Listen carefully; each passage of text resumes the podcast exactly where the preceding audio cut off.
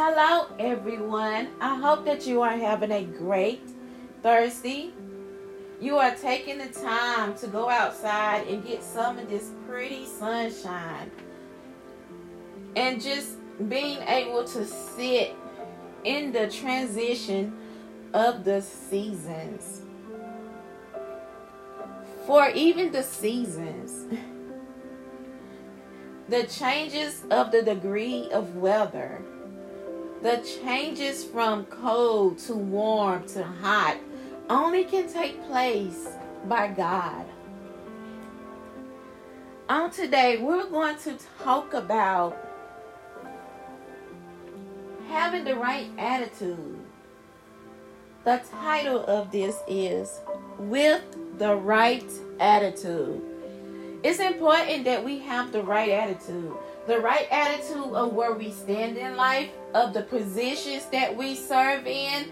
We have the right attitude because see what happens is we if we're not serving with the right attitude, our motives will be wrong. And we will not become a help, but we can become a hinder to someone who is weak. Um, having the right attitude.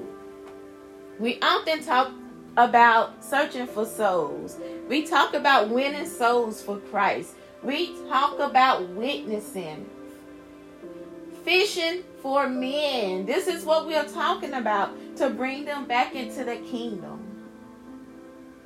We talk about growing the kingdom. We talk about working in the kingdom. We talk about doing kingdom work. In the midst of facing what we face every day. But if we're going out witnessing this, and we're talking about a good God, we're talking about an awesome God. We're talking about a promise keeper. We're talking about a God who heals us, a God who keeps us, a God who will never harm us. His plan is for us to prosper. This is who we're talking about. And in John chapter 16, verse 33, it tells us that we're going to have life trials and tribulation. And that God has overcame the world. We got to be of good cheer. But the real question is, what is your attitude about your trial? What is your attitude? So we can witness all day, but if we do not stand in the place with the right attitude, regardless of what we facing, Romans chapter 8 and verse 18 tells us, For I reckon that the sufferings of this present time are not worthy to be compared with the glory which shall be revealed in us.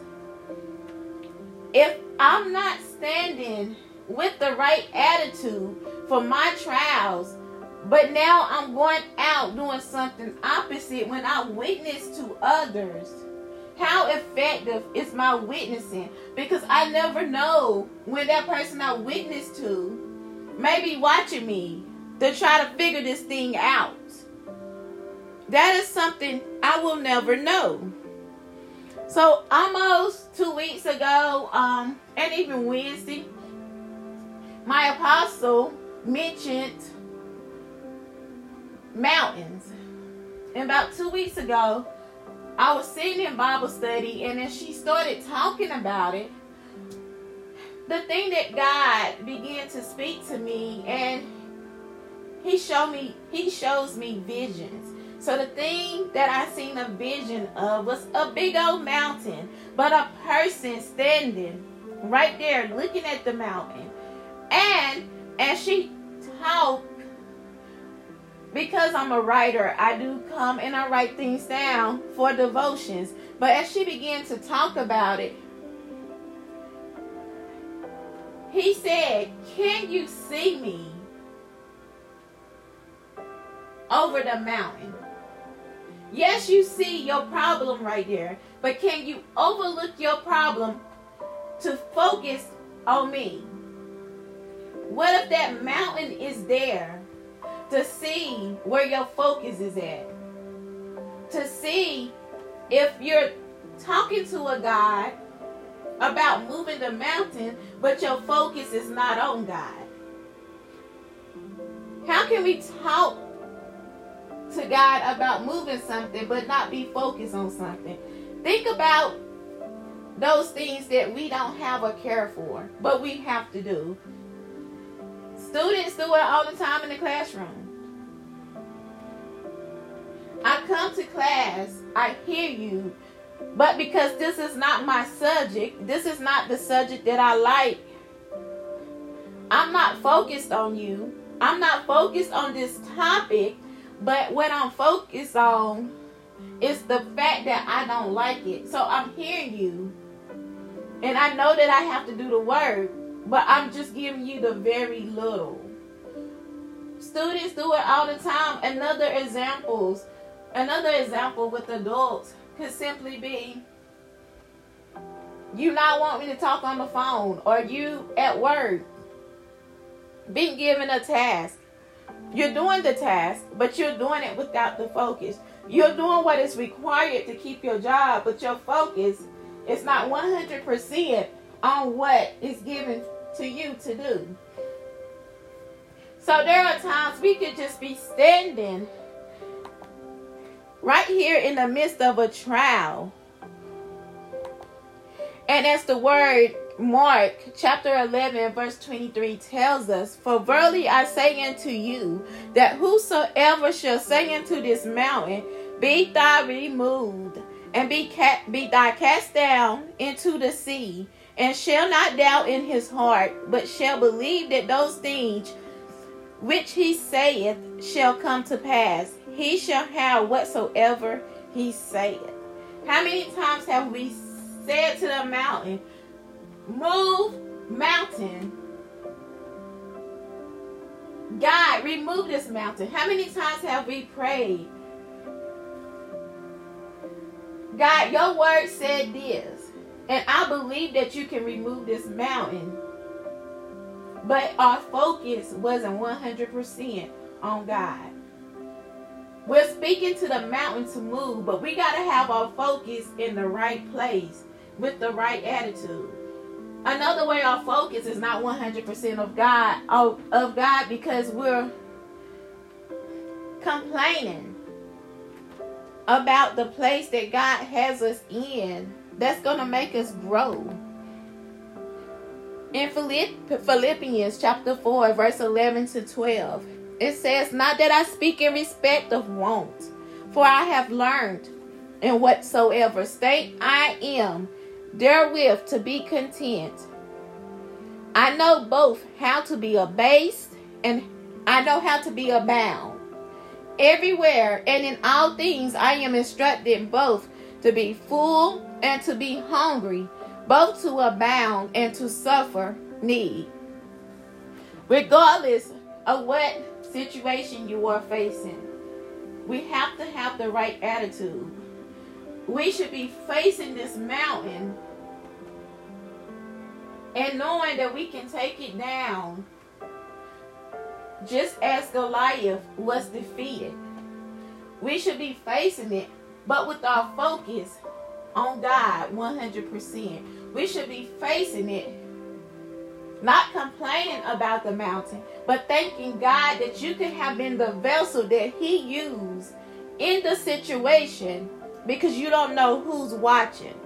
You don't know who is going to bring to Christ so that they may say, What must I do to be saved?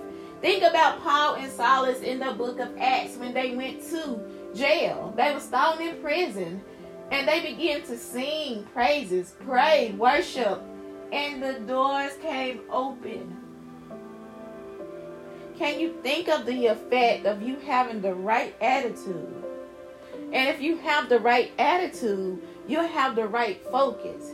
Even when that mountain is there, even when that mountain seems to stay there, you still know because you're you're focused on God 100%. You'll still know and you'll still say, "Oh God, I know that you're going to bring me through this." It's all in your timing, God. It's in your will. Have your way, dear God. That's the right attitude to have. Listen, one of God's greatest moves for us was when He took the lashes from them human, the ribs that was made to tear out the human flesh. When He took it, and He still went to the cross. He did not change what he was. He did not change, go back on his word. He went all the way. They stretched him wide and they nailed him to the cross. He never said a mumbling word. He did it with the right attitude because he loved us. When we love God, truly love God, we'll do it with the right attitude will stay in the place that He has us in, whether He meant for us to be there for 90 days or nine minutes without complaining. And that's even in our thoughts because we can complain in our mind and not always say it with our mouth. We'll, we will do it with the right attitude. And when we do it with the right attitude, we can have the right focus we can see the problem there. We can know the problem is there. But my focus, because I'm able to overlook the mountain, I'm able to overlook the problem. My focus is 100% on God. On today, check your attitude because it will determine your focus it will determine your motive and it will show you if you are off. Check your attitude. Father God, in the name of Jesus, I honor you today. I worship you. There is none like you. God, you are omnipotent. You are the only wise, holy God. And I thank you for being my keeper. God, I thank you for every trial that you have allowed me to be used as your vessel in. Because, God, you gave me life. And you keep putting your breath in me daily for me to walk out your will for my life. So, God, I must say thank you because it's a blessing, it's a privilege, and an honor to be able to serve you on such capacities capacities. God teach us to have the right attitude. I thank you for your correction when our attitudes are wrong. God have your way. And whatever you do god teach us so that we will not be left behind. But teach us your way even when we're facing this unwanted trial. Teach us your way. Even when it seems like we don't like the place that you're putting us in.